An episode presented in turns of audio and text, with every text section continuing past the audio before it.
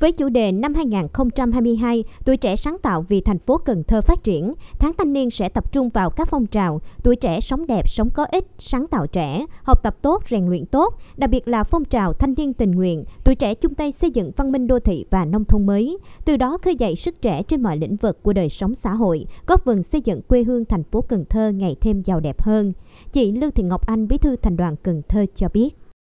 À, vào ngày à, 13 tháng 3 thì à, thành phố thì phát động đồng loạt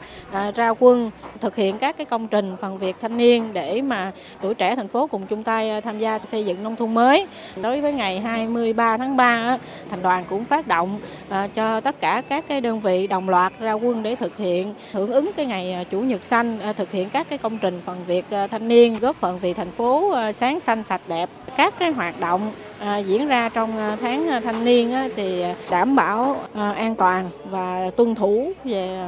công tác phòng chống dịch Covid-19. Tại lễ khởi động hôm nay, Tuổi trẻ Cần Thơ đã nhận được nhiều nguồn lực hỗ trợ từ các đơn vị, doanh nghiệp mạnh thường quân trao tặng các công trình chào mừng Đại hội đoàn các cấp nhiệm kỳ 2022-2027 tiến tới Đại hội đoàn Thanh niên Cộng sản Hồ Chí Minh thành phố Cần Thơ lần thứ 11, nhiệm kỳ 2022-2027 với kinh phí trên 52 tỷ đồng. Nhân dịp này, Thành đoàn Cần Thơ phối hợp mạng lưới tình nguyện quốc gia khu vực miền Nam đã trao tặng 50 phần quà cho các em học sinh có hoàn cảnh khó khăn, ảnh hưởng do dịch Covid-19, trị giá 800.000 đồng một phần. Tại lễ khởi động, ông Dương Tấn Hiển, Phó Chủ tịch Thường trực Ủy ban Nhân dân, trưởng ban chỉ đạo chương trình phát triển thanh niên thành phố Cần Thơ giai đoạn 2021-2030, yêu cầu các cấp bộ đoàn cần quan tâm tổ chức các hoạt động, phong trào thi đua, thực hiện các công trình phần việc thanh niên thiết thực, hiệu quả, tham gia giải quyết những việc khó, những vấn đề bức xúc mà xã hội đang cần ở tuổi trẻ. Chú trọng thực hiện một số công việc trọng điểm, tập trung ở các lĩnh vực như là tuyên truyền về trật tự an toàn giao thông,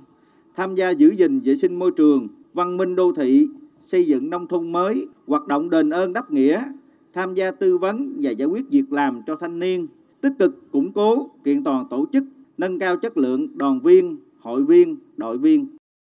Sau buổi lễ khởi động, tuổi trẻ thành phố Cần Thơ tổ chức ngay các hoạt động nhằm hưởng ứng tháng thanh niên như trồng cây tại đền thờ vua Hùng, bố trí và vẽ tranh tuyên truyền trên ghế đá tại quảng trường quận Bình Thủy, vệ sinh môi trường, xóa trắng bản quảng cáo trái phép tại tuyến đường Nguyễn Truyền Thanh và Đồng Văn Cống, trao tặng 150 túi thuốc an sinh cho thanh thiếu nhi và người dân bị ảnh hưởng bởi dịch bệnh COVID-19 trên địa bàn quận Bình Thủy.